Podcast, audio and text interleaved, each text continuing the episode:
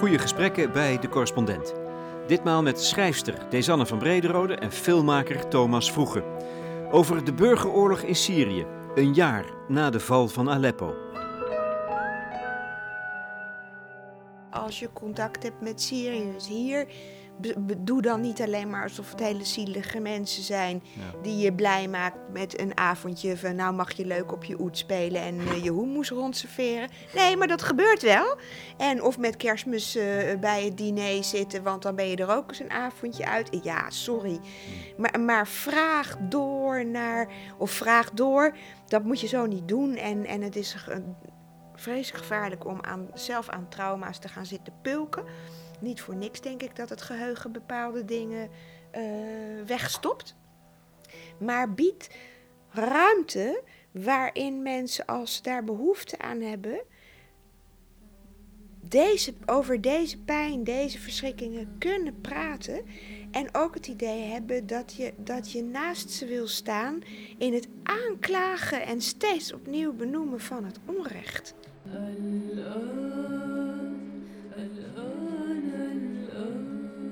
Schrijfster Desanne van Brederode heeft sinds een aantal jaren intensief contact met gevluchte Syriërs. Ze kent de wanhoop, de angstaanvallen in de nacht, symptomen van oorlogstrauma's die niet altijd als zodanig worden herkend. Er zijn, zegt ze, best wel weinig mensen die deze kant voelen. En daarom schreef ze een essay, Als stilte steekt. Een poging om het angstige en machteloze stilzwijgen rond Syrië en de Syriërs te doorbreken. Ik vroeg aan Thomas Vroege, die er een indringende film over maakte, om het essay te lezen. Wat me het meeste trof daaraan is natuurlijk hoe je, hoe je het essay begint. En dat is eigenlijk de vraag die we, denk als verhalenvertellers ons voortdurend moeten stellen: is, is wat voor betrokkenheid heb je tot het onderwerp waar je je toe verhoudt? En ik zou zeggen, het is ook een beetje het drama van de denker, dat we dus voortdurend natuurlijk worstelen met die vraag en daarmee ook eigenlijk geen beslissing kunnen maken.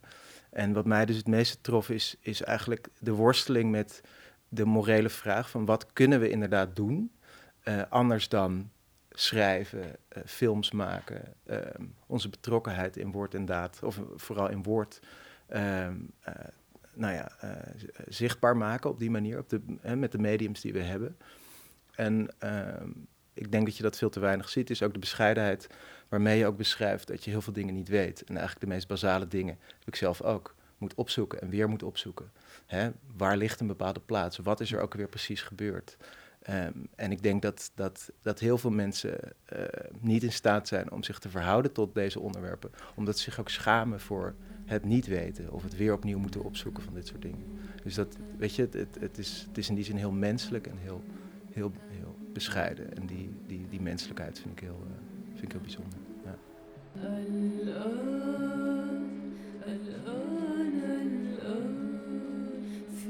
Thomas Vroege is een jonge documentairemaker. Hij maakte al eerder twee veelgeprezen korte films over Syrië, waaronder Nine Days From My Window. Tijdens de jongste editie van het ITVA presenteerde hij zijn eerste lange film, A Stranger Came to Town. Het is het verhaal van de revolutie in Aleppo. Een indringend portret van vier Syrische mannen en hun kapotgeschoten stad. Desanne van Brederode zag op haar beurt de documentaire van Thomas. Ja, ik vond de, de beelden van de uitgestorven stad en de, de puinhopen, het licht daarin, eh, eh, wat ook op een kunstzinnige manier was gedaan. De bomen die daarin eigenlijk het enige zijn wat nog leeft. Eh, uiteraard gecombineerd met de verhalen, zeker. Maar, maar het heeft iets donker poëtisch, waarbij juist de realistische verhalen van de mensen die erin aan het woord komen eh, nog meer relief krijgen. Terwijl het niet wordt ingevuld, te veel. Maar, maar ehm, alsof, alsof in die beelden de binnenkant van die oorlogservaring ehm, aan het licht wordt gebracht. Dat vond ik heel erg mooi. Volslagen eh, alles kwijt zijn, eh, een bepaalde desoriëntatie. ehm, ja, wat, je- wat je normaal gesproken soms in, in films ziet, waarin een soort apocalyptische eh, kernoorlog of natuurramp heeft gewoed en dan dit. Ehm, maar doordat je weet dat het deze keer echt is, eh, dat het beelden van, van het echte Aleppo zijn, ehm, denk ik, ja, dat, is, dat zijn beelden ook die, die alle Syriërs die bij ons leven hier in Nederland als vluchtelingen. ehm, heel diep in hun hart met zich meedragen. Hè, dat zijn ook verwoeste, gebroken zielen. En de manier, da- daar spreken mensen heel weinig over. En ik had het idee dat dat donkere, sprookjesachtige, droomachtige, nachtmerrieachtige. Laat je meteen toe tot, tot het hart van, van wat een oorlog is. Deze oorlog is.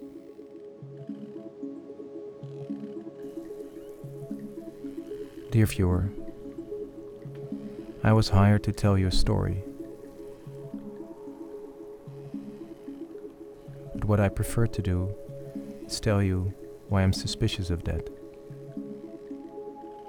The good and bad things about stories is that they are a kind of filter. They take a lot of information, they leave some of it out, and keep some of it in. Het is een jaar na de val van Aleppo. Op tafel een essay en een documentaire die inzoomen op de gruwelijke tragedie.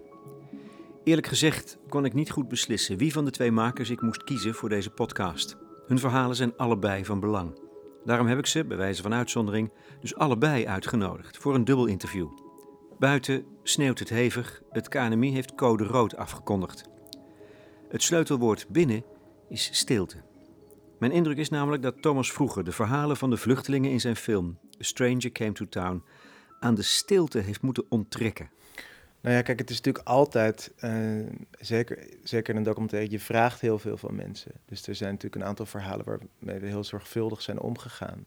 En het ook een hele tijd heeft geduurd voordat mensen eraan toe waren om die met ons te delen. Hè? eh, eh, Ik denk het meest prominente voorbeeld daarvan is het verhaal van, van Ferhat, die vertelt dat hij zijn vrouw eigenlijk niet kan vertellen. Met hè, de, de symptomen van een soort sluimerende PTSS waar hij mee te maken heeft. Vertelt hij wel aan jou en voor de camera. Ja, uiteindelijk vertelt hij het, omdat je natuurlijk je probeert een soort intimiteit te creëren waarin dat bespreekbaar is en waarop dat kan. En, ehm, en waarin het ook, ook gerechtvaardigd is voor de film die je maakt. Dat is natuurlijk ook belangrijk, omdat je zelf, ehm, ja, je bent naar bepaalde elementen voor je film op zoek. Maar je wil niet dat dat ten koste gaat van iemand of van iets. Eh, dus er is natuurlijk een duidelijke ook verantwoording ten opzichte van je personages en ook ten opzichte van de film als zodanig. Ook omdat er natuurlijk, er zit ook een andere jongen in die, ehm, hè, die, die vertelt dat hij wapens heeft gebruikt. Ehm, nou, dat kan heel erg problematisch voor iemand zijn. Eh, omdat, nou ja, omdat er eigenlijk een, je kunt Ja. zeggen, een hele dubbele maatstaf is. ehm, hè, uitgaande van de Europese overheden ten, Ja. ten opzichte van mensen die wapens hebben gebruikt. Je zegt in het begin als commentaarstem, alle verhalen lijken op elkaar. En dit verhaal is ook weer één in de reeks. Goed en kwaad. Stranger Came to Town. Kan je daar iets over zeggen? Wat, wat, wat, je, wat je aarzeling was? En is het, is het eigenlijk weer een verhaal uit duizenden? Nou ja, kijk, ik denk dat ehm, net zozeer als Desanne beschrijft wat, wat, wat zeg maar de worsteling is ten opzichte van je, eh, je verhouding tot dit soort onderwerpen, heb, had ik me zeker voor deze film de vraag te stellen met betrekking tot dit onderwerp van hè, hoe, hoe kun je überhaupt een verhaal creëren vanuit iets wat zo complex is, waar zoveel kanten aan zitten, zoveel dingen die je, die je ook niet kunt weten. Hè? Ik bedoel, een, gede- een gedeelte van eh, van deze oorlog is natuurlijk een, is, is dat het een informatieoorlog is. Ehm, en wat mij heel erg trof in, in de research naar deze film, ik heb hiervoor twee korte films over Syrië gemaakt, is ook de, ja, de onmogelijkheid ook van, van mensen daar om zich te verhouden tot, ehm, eh, tot, het tot de complexiteit die zich afspeelt. En ik, ik herinner me, eh, ik heb de anekdote ook verteld op de première op ITVA, dat ik, ik belde met, met Isa, een van de personages, terwijl hij in, in Aleppo zat. En ik, ik hoorde mezelf de ultieme reportervraag stellen. Dus ik zei tegen hem, wat is de situatie nu in Aleppo? En hij, hij lachte me uit en hij zei van, weet ik veel, ik heb echt geen idee. Eh, het enige wat ik voor je kan doen, is ik kan beschrijven wat er aan deze kant van de straat gebeurt. En ik kan je beschrijven wat er aan de andere kant van de straat gebeurt. En dat zijn al twee totaal verschillende werkelijkheden. Hoe kun je van mij verwachten dat ik de situatie in Aleppo eh, beschrijf? En ehm, dit dilemma is natuurlijk iets waar voortdurend mee worstelen. Want dit is de opdracht aan, aan duizenden reporters iedere dag... om in twee minuten te duiden wat de situatie in dit soort gebieden is. En we hebben, het is ook noodzakelijk. En, en eigenlijk dit probleem wilde ik aan de voorkant als een soort proloog van de film neerleggen. Je ontkomt er niet aan, maar het is wel iets wat benoemd moet worden. Dus eigenlijk, eigenlijk zeg je, het is, ik ontkom er niet aan om er toch weer een verhaal van goed en kwaad van te maken. Ja, Maar heb je dat gedaan? Ja, dat, is, dat laat ik nu aan de kijker. ja, ja. Ehm, ik denk in zekere zin is dat absoluut zo. Al is het maar omdat mensen op die manier willen kijken. Omdat we ook, eh, ik denk, op die manier geprogrammeerd zijn om op die manier te denken. Ehm, maar het is in ieder geval het is een vraag die aan de voorkant van de film ehm, die je kunt meenemen. Eh, je kunt hem ook loslaten. Ehm, de meeste mensen doen er iets mee, is mijn ervaring nu. Ehm, maar ja, het, het was, het is op een bepaalde manier was het voor mij heel noodzakelijk om dit probleem benoemd te hebben, zonder dat je er aan, aan, aan kunt ontkomen. Het, is natuurlijk, het is een soort tragische opmerking. Ja. Ja, meteen aan het begin. Ja. Als we kijken naar de eerste beelden, hebben de camera glijdt door de kapotgeschoten straat. Er speelt nog een kind of er rent nog een kind. Je bent er ook echt geweest. Je, bent, je hebt daar gedwaald door de straten, zo, Ja. met een camera. Hoe, hoe was dat eigenlijk? Ja, ik vond het heel intens. Ik, had, ik, was, ik ben niet eerder in oorlogsgebieden geweest. En ik was ook niet eerder in Syrië geweest. Ehm, en nou ja, goed, alle, alle clichés zijn ook waar. Natuurlijk met betrekking tot de, ja, de, de theatraliteit van de begeleiding en de manier waarop je benaderd wordt. eh, eh, hè, om een voorbeeld te geven. Op het moment dat je in, in Damascus arriveert, is het eerste wat je doet, is je melden bij het ministerie van Informatie. En we kwamen daar binnen in dat kantoor, wat op, op een soort onmogelijke plek lag. En, en eh, waar eigenlijk alleen de, de bovenste verdieping van het gebouw in gebruik was. Een soort spookgebouw. En niemand leek ook ons te kunnen vertellen waar dat dan was. En je komt binnen en, het is, het is, je zit in een slechte film. Dus er is een, een hele grote ruimte met één kantoor waar een man achter zit met vijf telefoons. De hoogste ambtenaar van het ministerie. En die, een, die, een, die overduidelijk een toneelstukje opvoert. Dus die in gesprek is tussen haakjes met de BBC. En die ze helemaal van jetje geeft over eh, wat ze dan wel niet mochten doen. En eh, dat ze met een drone wilden vliegen in Aleppo. En eh, dat ze daar geen toestemming voor hadden. En nou, als ze niet zouden luisteren, dan zouden ze out of, his hand zijn. En, en zo werd de horen erop gegooid. Zo kwamen wij binnen in dat kantoor. En je bent onmiddellijk natuurlijk bewust van het theater wat zich daar voltrekt. There's this old saying just about every story can be summed up as a stranger came to town. There are opposing forces. There's a person on a quest and a stranger coming to town. Een vreemdeling komt de stad in. Dat slaat dus ook op de Syrische vluchtelingen die een plek hebben gevonden in Nederland. Desanne van Brederode is vertrouwd geraakt met die vreemdelingen. De oude garde, de nieuwkomers. Ze is lid van het Syrische comité. In haar essay Als stilte steekt doorbreekt ze dat zwijgen, dat doodzwijgen. En ze verwijst naar de Tweede Wereldoorlog als mogelijke verklaring voor de tergende stilte rondom Syrië. ja, we, we zeggen op 4 mei en ook rondom van dit nooit weer. Eh, ik ben, ben heel dankbaar eh, met het feit dat, dat de Tweede Wereldoorlog nog altijd levende geschiedenis is. Dat mensen erover blijven spreken met elkaar. Dat er nog steeds veel films, eh, boeken, documentaires over verschijnen. Dat, dat het ook ehm, onze visie op hoe hebben we ons als Nederlanders daartoe verhouden nog, nog steeds in transitie is. Uh, maar door dat, um, zeg maar, de Holocaust, de Shoah, Auschwitz, zo zijn wereldwijd zijn aangemerkt en terecht als het grote dieptepunt in de geschiedenis van de hele mensheid. Hè? De, de, de, de stelselmatige, fabrieksmatige vernietiging van, van mensen van één ras. Uh, um, denk ik soms dat dat je daarmee onbedoeld creëert dat alle dingen die daarna zijn gekomen op een bepaalde manier minder erg lijken. Dat is nooit natuurlijk het idee geweest hierachter, maar soms heb ik wel het idee dat het zo uitwerkt. Ja. Dat is dubbel gruwelijk eigenlijk, hè? als het dan gaat over de, dit, deze catastrofe, die er in veel opzichten ook op lijkt, volgens mij, ja. op sommige aspecten ervan lijkt. Nou ja, we hebben het van de zomer eh, sowieso. eh, het Syrische comité demonstreert regelmatig eh, op de Westermarkt hier in Amsterdam.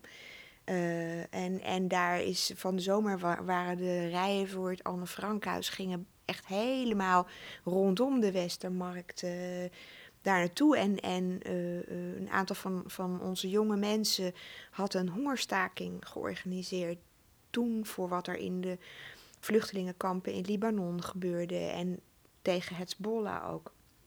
En ehm, wat ik goed vond was dat, dat sommige Syriërs niet kwaad werden op de bezoekers van het Anne Frankhuis. Van ja, wel naar die oorlog en niet naar onze. Maar het wel aangrepen als, als ehm, mogelijkheid tot gesprek. Zo van, goh, u vindt terecht het heel vreselijk wat er met Anne Frank is gebeurd, wat er met de holocaust is gebeurd. Misschien heeft u dan ook aandacht voor ons verhaal. En dat deden ze, ik vond de zuiverheid waarmee ze dat deden en er zat niks tendentieus in, zo ongelooflijk goed. En dat sprak eh, natuurlijk niet iedereen, maar een aantal bezoekers eh, eh, zeer aan. Je bent zelf, Desanne, betrokken geraakt, daadwerkelijk, bij het Syrische comité. Een beetje per ongeluk. Je bent er een beetje ingetuimeld, lijkt het wel. Ja. Ingestruikeld. Eh, ja, Alice in Warland. Ja, ehm, eh, ehm, nee, ja, dat is zo. Ik, ik heb eh, op een gegeven moment, ik, ik kon in eh, ehm, 2012 had ik al, of 2011, ja, waren er al momenten dat, dat het me zo aangreep. Dat ik, dat ik me machteloos voelde, niet kon begrijpen hoe het kon dat, dat eh, veel van mijn Nederlandse vrienden eh, wel heel erg hebben meegeleefd met Egypte. eh, met, met andere plekken waar de Arabische lente ontstond. En ineens was het over Syrië stil. En nou, toen leek het mij vrij aanmatigend om dan op Facebook te zetten: waarom is iedereen zo stil? Want ja, ik ben ook bij zoveel oorlogen en, en conflicten stil geweest. En leek mij niet constructief. Maar toen dacht ik, dan stel ik de vraag: ehm, waar kan ik me melden als ik iets eh, voor Syrië wil doen? Waar gebeurt er iets? Toen werd ik uitgenodigd eh, voor de herdenking, was op 15 maart, van één jaar eh, revolutie, vreedzame revolutie. Ja, en van het een is het ander gekomen.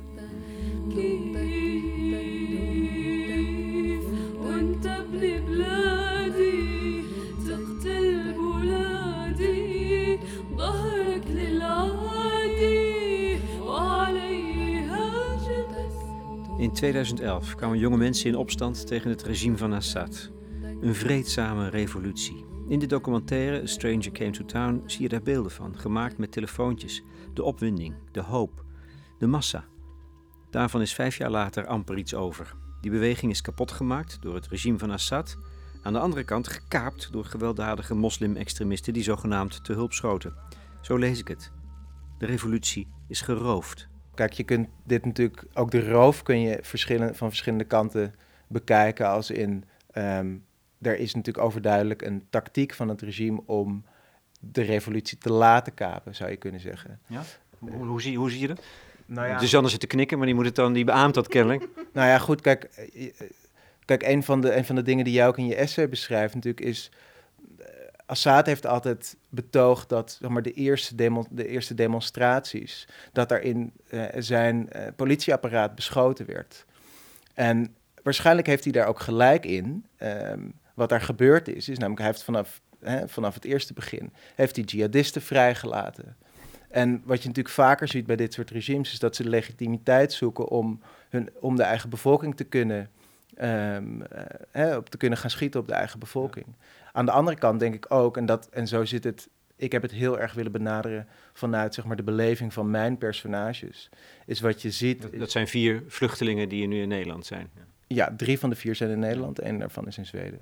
Is dat natuurlijk ook zij op een gegeven moment voor de, voor de keus stonden, of ja, beter gezegd, er was eigenlijk niet zo heel veel keus. Om, ehm hè, ehm, Nahil beschrijft dat op ongeveer eh 35 minuten van de film, hoe ze geen andere keus hadden dan de gewapende rebellen die, die zich op dat moment nog buiten Aleppo bevonden, naar de stad eh, op te roepen om naar de stad te komen, om de stad te komen bevrijden.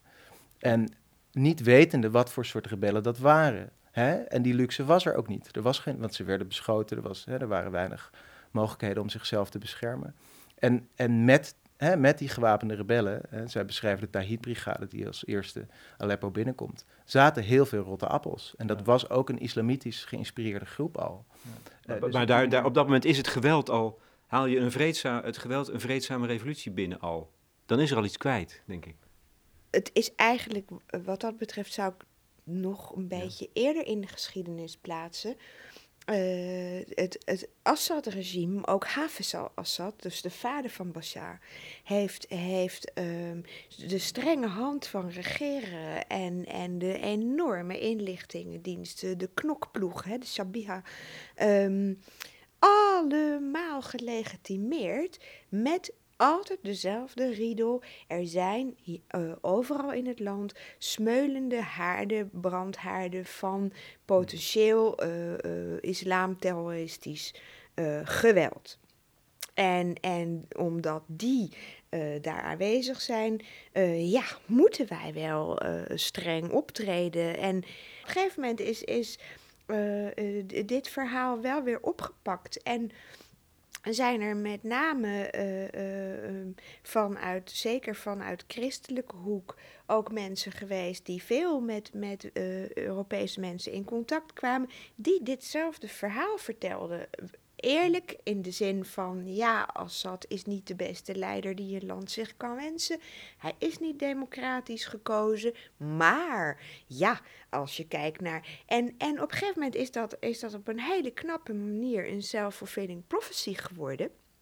Eh, die, die, ehm, het, het woord terrorisme eh, is voor Assad een geweldig woord. Want daarmee kan hij ehm, zijn eigen terreurdaden aan het zicht onttrekken. En steeds zeggen tegen het Westen: zie wel, hier heb ik jullie voor gewaarschuwd. En, en wat dat betreft is IS helemaal een mooi speeltje. Eh, want want eh, nu IS deze kant op komt, of tenminste hè, de, de gevaar bestaat dat jihadisten terugkeren. En kan Assad zeggen, ja, zie je, en dit is waarom jullie mij in de regio nodig hebben. En, en dat is zo gewiekst, het is zo knap. Ja.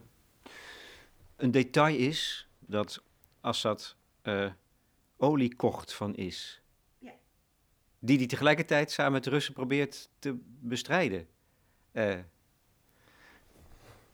Ja, er zitten heel veel vreemde banden. En, en dat geldt ook voor, voor het precies het open laten van delen van grensgebieden, waardoor IS-strijders van buiten Syrië Ja. erin konden.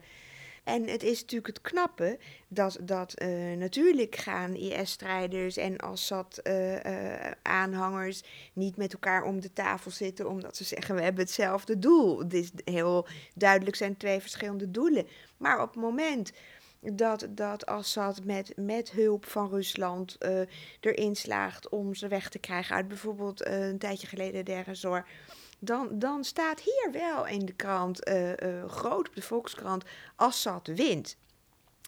Ik vraag me dan af, hoe, besef je wat zo'n kop kan doen met, met mijn Syrische vrienden als ze in de supermarkt lopen? Ehm, objectief is het waar dat, dat Assad ehm, dan op dat moment aan de winnende hand is. En dat wordt verderop in dat artikel natuurlijk wel goed uitgelegd. Maar het draagt allemaal wel bij aan het feit dat mensen meer en meer zeggen van laten we dan in godsnaam toch maar onze kaarten zetten op een oplossing met Assad. En, en dat blijft naar mijn beleven en naar de trauma's die er nu boven komen, naar de berichten van, van de, de mensen die in stilte in gevangenissen zitten. Eh, het blijft echt hetzelfde als zeggen, nou ja, Hitler heeft bloed aan zijn handen, maar er is geen oplossing denkbaar zonder Hitler. Zelfs al is het waar, diplomatiek gezien, dan nog is het moreel, vind ik, verwerpelijk om, om, om dit te zeggen.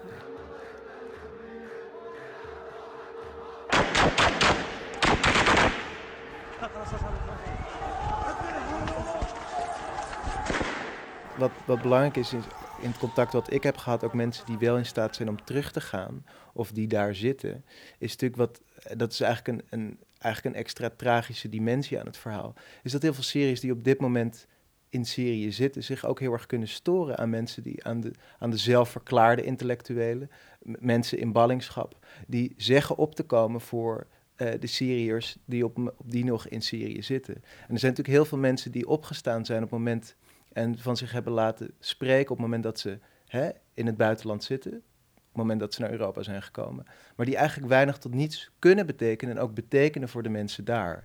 En dat vind ik een hele pijnlijke constatering, omdat voor mensen daar natuurlijk het, het gevoel is dat er geluisterd wordt naar mensen hier, ehm, maar niet zozeer naar de mensen die daar zitten en die op een bepaalde manier natuurlijk nog een veel complexere situatie te verhapstukken hebben dan de mensen hier. Want mensen hier die zijn relatief veilig. Ehm, die hebben alle recht natuurlijk om, om hun verzet voor te zetten. Dat moeten ze ook doen. Terwijl de situatie voor mensen daar natuurlijk vele malen gecompliceerder is. Omdat er natuurlijk wel degelijk nog steeds mensen zijn die proberen, ook tegen beter weten in, verzet te plegen. eh, Ja. Te kijken wat ze kunnen doen. Maar in een Nog veel, altijd, ja. ja, Ja. natuurlijk in een veel ingewikkelder situatie zitten. En wel degelijk ook natuurlijk mee moeten bewegen met het regime op Ja. bepaalde manieren om, Ja. hè, zoals natuurlijk ja, het gros van, van de Syriërs heel lang hebben gedaan. Hè, ik heb in, ook in, eh, in besprekingen van, van de, de twee korte films die ik heb gemaakt, ook in verschillende debatten meegemaakt, dat, dat Syriërs die twee jaar onafhankelijk van elkaar gevlucht zijn, twee jaar die spraken dezelfde taal niet meer. En die konden elkaar niet meer verstaan, dat de situatie zo radicaal veranderd was, eh, dat ze niet meer over hetzelfde land spraken. Ja. Dat, is, dat bedoel ik ook als ik zeg, ik trek de conclusie dat die revolutie is gekaapt. En je gebruikt één frase, en eigenlijk duiden jullie die in dit gesprek ook al een beetje op, allebei denk ik. Je hebt het over een, een informatieoorlog, volgens mij, zei je net. Je had het al over de buitengewoon slimme techniek om die re- revolutie kapot te maken. Jij gebruikt de frase de genialiteit van het kwaad. Is het kwaad geniaal? Nou, het grappige was dat dat, dat wel iets was waar ik, ehm, waar ik anders over dacht. Omdat ik, ik vind het bijna te veel eer voor het regime. Ehm, kijk, er is natuurlijk, er is op een bepaalde manier is er, is er genialiteit aanwezig. Aan de andere kant denk ik, de basis van die Syrische samenleving, en die, die, die zit in alle geledingen van die samenleving, van onderop tot aan Ja. de politieke realiteit, is natuurlijk een, een diep geworteld wantrouwen. Mensen vertrouwen elkaar op geen enkele manier. En ook de manier waarop ik zie zeg maar veel meer de, de manier waarop het Syrische regime gehandeld heeft. Uiteraard zijn er allerlei strategieën van toepassing en is er op een, op een geniale manier ingespeeld. Maar ze zijn ook wel degelijk verrast door heel veel dingen. En de basis van het handelen voor het Syrische regime, voor het Syrische regime is altijd een complete angst. Dat zie je ook met betrekking tot. Ze hebben natuurlijk altijd ontzettend geklaagd over de, eh, in hun ogen, eh, eh, hele eh, berichtgeving die heel erg eenzijdig was. En ik denk, en ik denk eerlijk gezegd dat ze voor een, als je heel eerlijk bent, dat ze voor een gedeelte daar ook gelijk in hebben. Het punt is alleen dat zij natuurlijk er alles in het werk hebben gesteld om het werk van journalisten onmogelijk te maken. En wat, ja, wat, wat gebeurt er met journalisten die geen toegang krijgen, die hè, uiteindelijk ook aangewezen zijn op, ehm, eh, hè, op, op, nou ja, of, of afgesloten worden van bepaalde informatie van bepaalde gebieden? Ja, die gaan natuurlijk ook, die worden ook recalcitrant, die gaan ook op een bepaalde manier ehm, eh, natuurlijk ook, ook aan framing doen.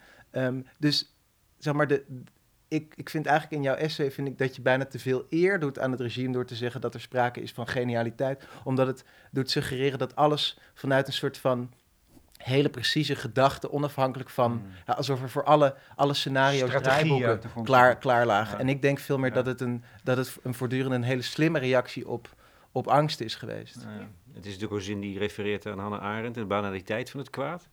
Ja. Maar, Ja. maar wat, Nou, want waarom gebruik je toch wel doelbewust die, die frase? Eh, bijvoorbeeld, eh, ik zit even te denken, dat was vorig jaar.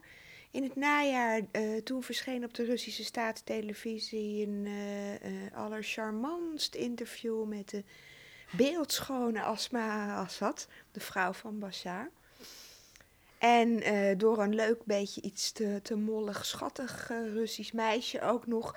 En ik heb dat, dat een heleboel keren zitten bekijken. Ook toen nog met het idee om daar misschien een theatermonoloog Nou, eh, van te gaan maken. doen. Ja, dat wil ik ook wel, maar, maar eh, dat is er nu even nog niet van gekomen. Maar, maar ehm, ehm, en dan zie je hoe goed er in de kledingkeuze, de, de wijze van ansenering, heel sober. En eh, Asma heeft, denk ik, video's gekeken met Lady Di. En, en een klein beetje Evita Perron.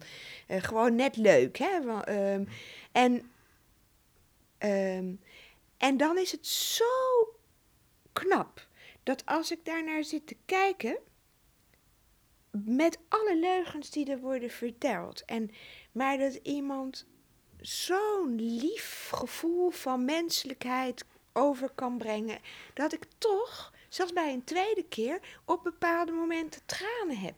En dan denk ik, wow, dat vind ik echt, dan, dat vind ik echt geweldig. Ja, ik bedoel eh, in het verschrikkelijke, maar dat ik denk, ja, als, als ik nou, eh, zeker als ik een Russische kijker zou zijn, dan zou ik, dan zou ik zo meegaan in dit verhaal. En alleen maar denken, wat fijn dat Poetin deze arme mensen helpt eh, tegen de rest van de wereld. Eh, nou, zo. En, en ja, ik kan lijsten maken van, van, van dingen waar dat geniale... Het blijkt, ik ben het met Thomas absoluut eens... dat er ook een hoop verrassingen zijn geweest... waar ze standtepeden op hebben moeten reageren. Soms blunderen ze daarbij. Want in hetzelfde interview met Asma... Ik geloof dat daarvoor of daarna ergens heeft Bashar eh, ook een interview. Ik weet even niet meer met, met wie. Ik dacht een Amerikaanse dinges.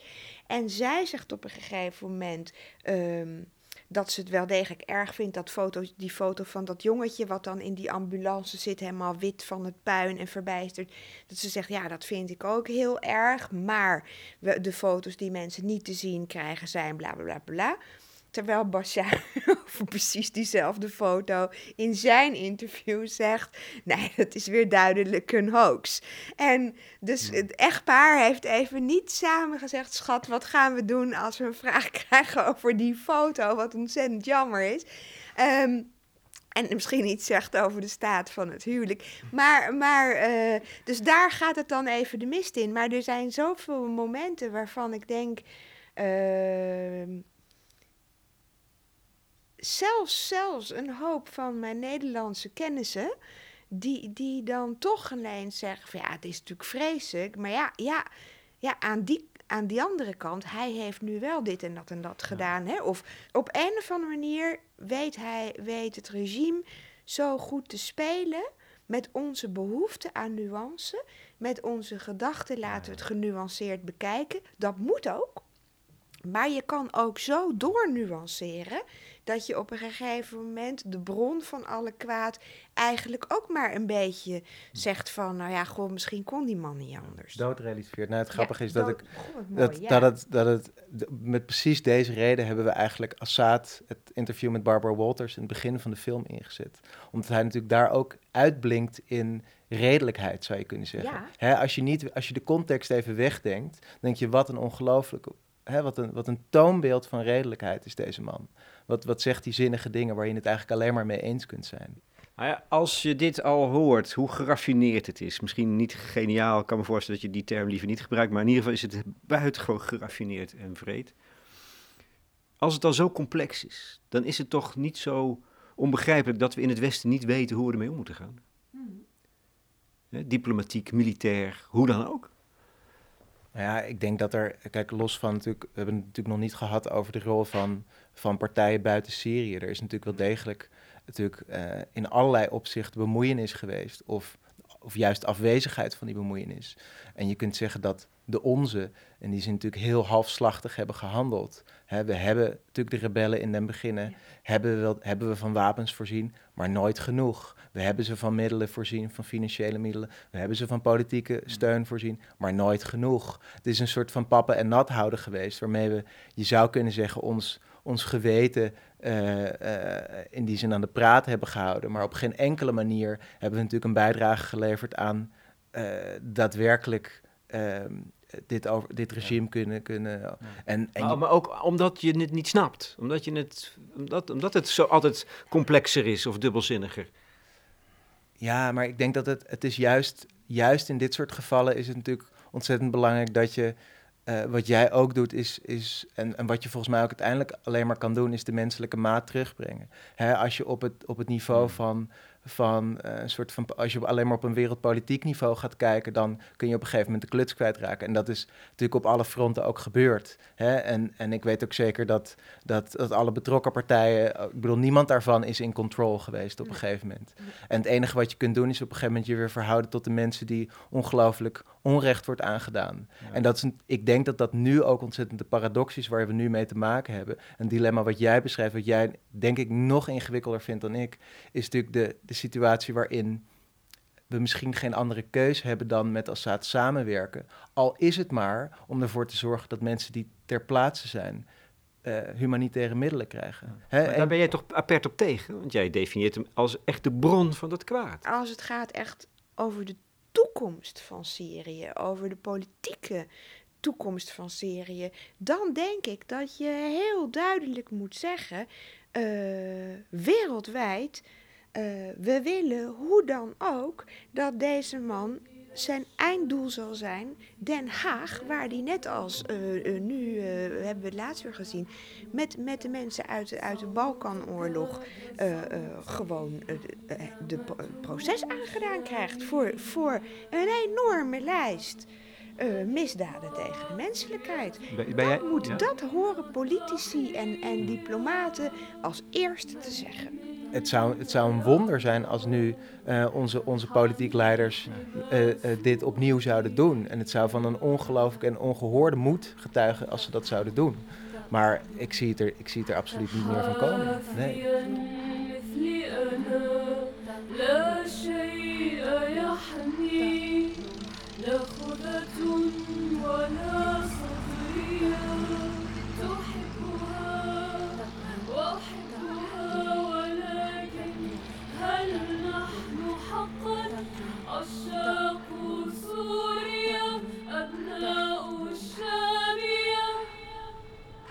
En dan is er een controverse. Wat nog maar eens onderstreept hoe lastig het is om ten aanzien van Syrië een zuiver oordeel te kunnen hebben over goed en kwaad. Desanne van Brederode blijkt zich boos te maken over een van de personages die Thomas in zijn film aan het woord laat. Ja, ik vind het moeilijk dat, dat, eh, eh, dat ik langzamerhand ehm, meer en meer ben gaan ontdekken dat het. ehm, deze meneer heeft een fotogalerie in, eh, in Aleppo, eh, vredesprojecten. Hij draagt eh, bij, reist veel, wat al wonderbaarlijk mag heten, op en neer vanuit Aleppo naar, naar Europa. En vertelt daar hoe erg de oorlog is en wat hij meemaakt en de persoonlijke verhalen. Dat is op zich heel goed. En ehm, dan leer je hem wat beter kennen. En als je ehm, zo je eigen gedachten hebt over Assad en met mensen omgaat die bijvoorbeeld, eh, wat in mijn kennissenkring eh, zo is, eh, een aantal politieke dissidenten die al vrij lang hier in Nederland woont en onder Hafiz Assad ge- vastgezeten hebben, zijn gemarteld, zeer goed de politiek altijd hebben gevolgd. Ehm, dan ga je doorkrijgen, hé, hey, meneer Toema vertelt wel hele wonderlijke verhalen. Ehm, eh, en, en, ehm, en op het moment dat hij dat weer doorheeft van jou, dat je twijfels hebt, dan, dan beginnen er hele rare spelletjes. Maar zeg je kort, korter dat hij een aanhanger is van Assad? Ja, en ik ben er ook van overtuigd dat hij zeer goede bescherming krijgt en een zeer goede strategie heeft om te zorgen dat waar eh, Europeanen meer en meer zich alsnog toch scharen achter de, de idealen van de revolutie en tegen Assad, dat hij dan probeert je weer een beetje in het twijfelen te brengen en zegt je moet het genuanceerder bekijken, waarmee hij op een hele knappe manier eh, eh, het weer de kop indrukt. Ik, to- toen, ik moet je eerlijk zeggen, Thomas, ik hoorde dit net voordat, ik, Mm. voordat jij arriveerde. Vertelde eh, Desanne mij over deze Issa, Toema. Ik wist dat niet. Ik schrok daarvan. Uiteraard. Nou, dit is natuurlijk niet de eerste keer dat ik met, dit, met deze Nee. eh, eh, verhalen ook geconfronteerd word. Ik heb altijd tegen Isa ook gezegd van... als je, een, je zou een briljante spion zijn... Ehm, en in die zin heb ik natuurlijk, ik werk een tijd met hem samen. Ja. En eh, politiek gezien eh, ben ik het op heel veel punten uiteraard met hem oneens. Kijk, wat ik wel denk en wat ik ook gevaarlijk vind, en het is ook in die zin in, de, in discussies die, ehm, eh, die ik ook ten aanzien van de twee films die we samen hebben gemaakt heb gehad, is dat, dat je heel snel ziet dat iemand die op een bepaalde manier ehm, ook openlijk heel duidelijk ook afstand neemt en kritiek heeft op de revolutie. Ik zeg niet dat jij dat doet, maar vrij gemakkelijk in, het, in, eh, in de hoek van een pro-Assad. Ja, ja. eh, van? En ehm, kijk, Isa is iemand geweest die ehm, ook hè, onder, onder Hafez al-Assad eh, ook heel veel problemen heeft gekend met het regime. Hij heeft vrij radicale dingen met zijn galerie gedaan, waarmee hij ook een aantal keer is opgepakt geweest. Dus hij heeft, hij heeft zijn eigen problemen met het regime gehad. Ehm, verder is hij iemand die natuurlijk op een hele, zou je kunnen zeggen, op een hele intelligente manier ook ehm, eh, eigenlijk met, met allerlei stromingen meebeweegt. Omdat hij vindt dat, hè, dat is in ieder geval zoals hij zichzelf presenteert, ehm, vindt dat de enige manier om iets te veranderen aan de barbarij in zijn land de culturele route is. Hè? Eh, is door kunst te maken, door radicale dingen te laten zien. Ehm, en, Maar jij vertrouwt hem, jij vertrouwt hem niet. Ik kan daar een beetje andere dingen over vertellen. Eh, ik heb hem helemaal niet eh, beschouwd eh, destijds als kritisch op de revolutie, aangezien hij zich juist aan mij presenteerde als iemand die daar dat een zeer warm hart toe dro- droeg. En eh, ehm, dus hij was ook bij de opening van weliswaar kleine expositie met cartoonisten die met name cartoons maakten tegen Assad. En, en eh, nou, op een gegeven moment, eh, tenminste zo is het begonnen geloof ik, toen hij voegde me toe op Facebook. En toen vond ik dat ook natuurlijk nog wel een hele eer van, eh, wow, nu ken ik iemand in Aleppo zelf. en, en toen merkte ik al na een paar keer met hem chatten, dat ik dacht, hé, hey, wat raar. Hij wilde het naadje van de kous weten over een bepaald incident, hoe ik daarover dacht. Dus ik vertelde hem hoe, hoe ik dat las en, en niet per se ehm, dat ik daar ruggespraak over had gehad met de andere series. Maar op een gegeven moment ja, ga je meer begrijpen hoe de dictatuur werkt. En, en eh, toen kreeg ik meteen van hem, eh, hebben ze je gehersenspoeld. Eh, ik zou maar wat minder met deze mensen omgaan. En nou, zo zijn er een aantal momenten geweest. En vrij onlangs nog. dat hij in Nederland was met Merlijn Twaalfhoven. En, en zijn verhaal mocht vertellen. Ja, ik ben dan verbaasd ook de beelden die hij zelf liet zien over vorig jaar, de val van Aleppo. Dat hij zegt, ja, ja, maar dit is mijn persoonlijke visie. Hè? Ik probeer de persoonlijke verhalen van mensen te laten wat liet zien. zien? Wat is Nou ja, bijvoorbeeld een kerstviering daar met, met eh, overduidelijk dus de christenen en met, met leuke Santa Claus mutsjes op, de vlaggen van het regime. Kijk, dit is ook Oost-Aleppo. Maar ik denk dat, nou, dat is, ik herken het beeld ook. En op dat beeld lopen wel degelijk ook heel veel moslims mee, ook gesluierde vrouwen. En ehm, kijk, eh, wat, wat, kijk, wat ik denk, wat hij op een goede manier, ik, ik beoordeel hem in die zin meer, denk ik, op zijn daden dan op zijn gedachten. Omdat ik ook vind dat hij af en toe politiek gezien gedeel, geheel uit de bocht vliegt. Wat ik, ik, ben, ik ben wel degelijk geïnteresseerd en ik vind ook heel goed wat hij doet met betrekking tot, zeg maar, ehm, het filmen van alledaagse gebeurtenissen in Aleppo nu. Hè? En eh, ik denk dat je ook niet je ogen mag sluiten voor een hele grote groep mensen in, Mm. in Syrië die ook eh, denkt en, en, en handelt zoals Isa. Hè? Ik bedoel, het is natuurlijk ook wat jij beschrijft. Hij is overduidelijk, eh, maakt hij deel uit van, van de Armeens-christelijke elite. Eh, die hebben een andere positie dan eh, de Soenitische meerderheid in het land. Eh, maar dat is wel degelijk iets wat ook een hele belangrijke rol speelt in Syrië. Het is niet zo dat. Hè, en, ook de, en ook zeg maar de. Kijk, ik denk dat, dat wat hij probeert te doen. ehm, is ook af en toe zeg maar onze. Het is natuurlijk een enorme provocateur, dat is je op zijn minst. Maar het is ook iemand die ons af en toe iets laat zien wat niet binnen het dominante narratief te plaatsen is zoals we het graag willen zien. En wat hij bijvoorbeeld, hè, ik vind dat een, een heel treffend fragment, maar eh, misschien be- bewijs jij het feit dat ik daar heel naïef naar kijk. Ehm, ik denk dat hij op dat soort momenten ook probeert te laten zien van het is niet zo dat dat West-Aleppo heeft staan juichen bij eh, de val van, eh, van, van, eh, van Oost-Aleppo. Ook dat ligt genuanceerder. Hè, ook hè, het kerstfeest en die kerstviering. Wel degelijk waren mensen ontzettend blij dat de stad ook weer verenigd, verenigd is. En ook ik heb hè, in mijn reis door Syrië ook meegemaakt. Hoewel je natuurlijk je er totaal bewust van bent dat je, hè, dat je gestuurd wordt en dat er mensen zijn die worden aangewezen.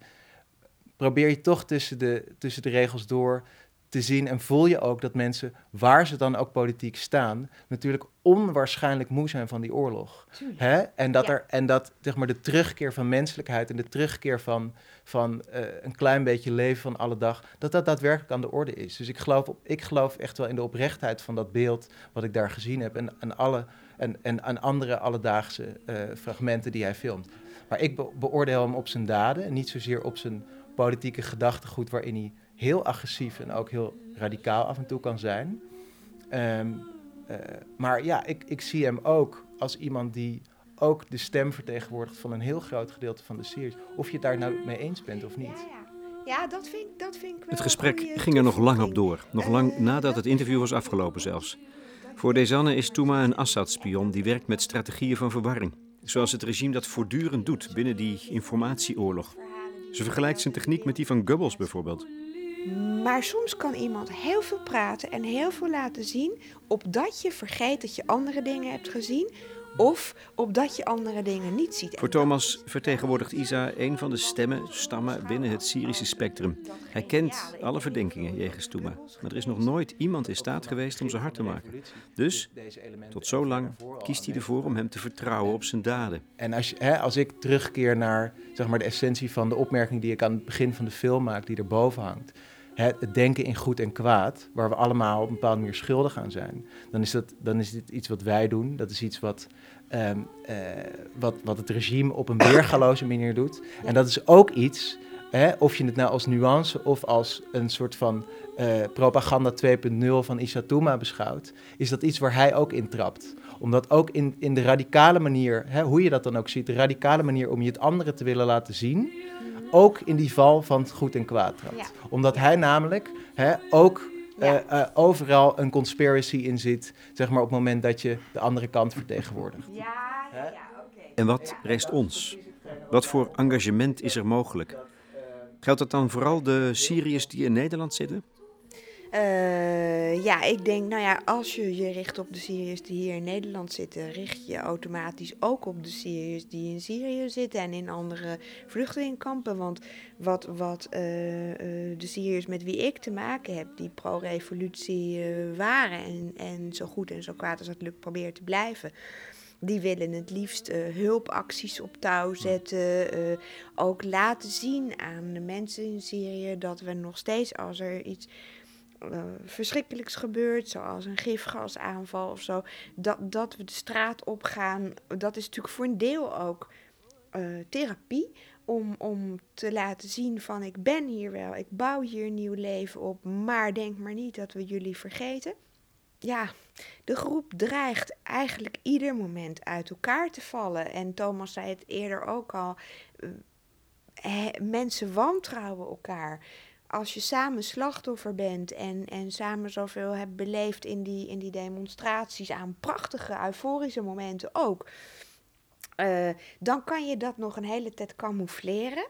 Ehm, mensen worden nu, het is bijna zeven jaar, hè, zo moedeloos. De, de trauma's komen boven. ehm, onderling wordt daar nauwelijks over gesproken. Omdat iedereen weet, jij hebt ook iets heel ergs meegemaakt. Ga je niet mee belasten. Ehm, je ziet mensen die heel erg goed met de westerse vrijheid eh, om kunnen gaan, die opbloeien, mooie initiatieven hebben, soms bijna op het manisch af te veel en dan weer gefrustreerd raken dat niet alles tegelijk kan. Je ziet mensen die heimwee hebben en, en zich terugtrekken, eh, soms ook bijna in een soort fake identity die er nooit is geweest. Dus die hier bij wijze van spreken, wat je soms ook bij Marokkaanse mensen ziet, eh, veel islamitischer worden dan ze ooit in Syrië zijn geweest. En ik denk dat het heel, heel belangrijk is dat, dat waar mensen toch nog de hoop hebben. ehm, niet zozeer op de revolutie, maar de idealen die met de revolutie verbonden waren. Blijf rondom ja, ik heb bijna de neiging om te zeggen ons, omdat ik, we zijn zo'n groep, blijf eh, om ons heen staan. En, en, In het, ehm, in het verdedigen van die idealen. ja, en van het bewaren van de eenheid. Ik zeg het elke keer ook tegen, tegen de Syriërs zelf. We roepen bij demonstraties, wat in het begin al werd geroepen... Wahed, Wahed, Wahed, Ashab Suri. Wahed betekent één, één, één. Alle volkeren of groeperingen van Syrië zijn één.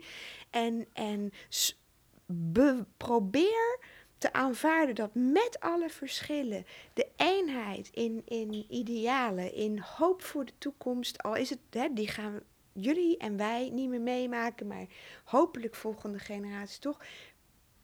Koester dat en bewaar dat, hoe moeilijk dat ook is. En daar hebben we, denk ik, echt heel veel steun van Nederlanders bij nodig.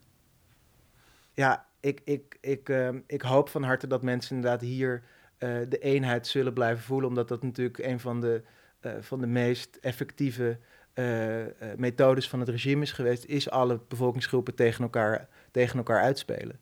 En, ehm, dus ik hoop van harte dat, dat, dat mensen... En ik denk dat dat misschien iets is wat mensen van buitenaf relatief makkelijker kunnen blijven doen. hè, is juist omdat ze met z'n allen gevlucht zijn, hè, wat natuurlijk een, een hele vrede, maar ook een, ook een hele sterke bra- band schept, is vanuit die gedachte proberen te, denken van, goh, wat, hoe kunnen we vanuit hier van buitenaf op de goede manier eh, Syrië veranderen? Hoe moeilijk dat ook al zijn. Ja.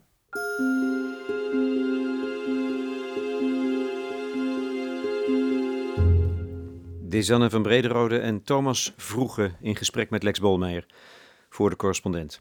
De film Stranger Came to Town wordt volgend jaar door de Human op televisie uitgezonden. En het essay Als stilte steekt is uitgebracht door Querido. Reageer op het gesprek. Leden van de correspondent kunnen dat doen op het platform. En luister ook naar de Rudy en Freddy Show. De laatste keer was collega Sanne Blauw te gast over de vraag wat we toch in hemelsnaam aan moeten met al die cijfers in het nieuws. Wil je op de hoogte blijven van wat ik doe? Meld je dan aan voor mijn nieuwsbrief. Dan krijg je iedere keer een seintje als er weer een podcast af is. Volgende week hoop ik een gesprek met Thomas Dansamboer, die samen met David van Rijbroek een essay heeft gepubliceerd over vrede. Vrede kun je leren. Ja, het is tenslotte bijna kerstmis. Ten slotte, ik hecht eraan om te zeggen dat ik dankbaar gebruik heb mogen maken van de muziek en de geluiden uit A Stranger Came to Town. Die muziek is speciaal gecomponeerd door Darius Timmer en ik vind het buitengewoon mooi. Karim Ouda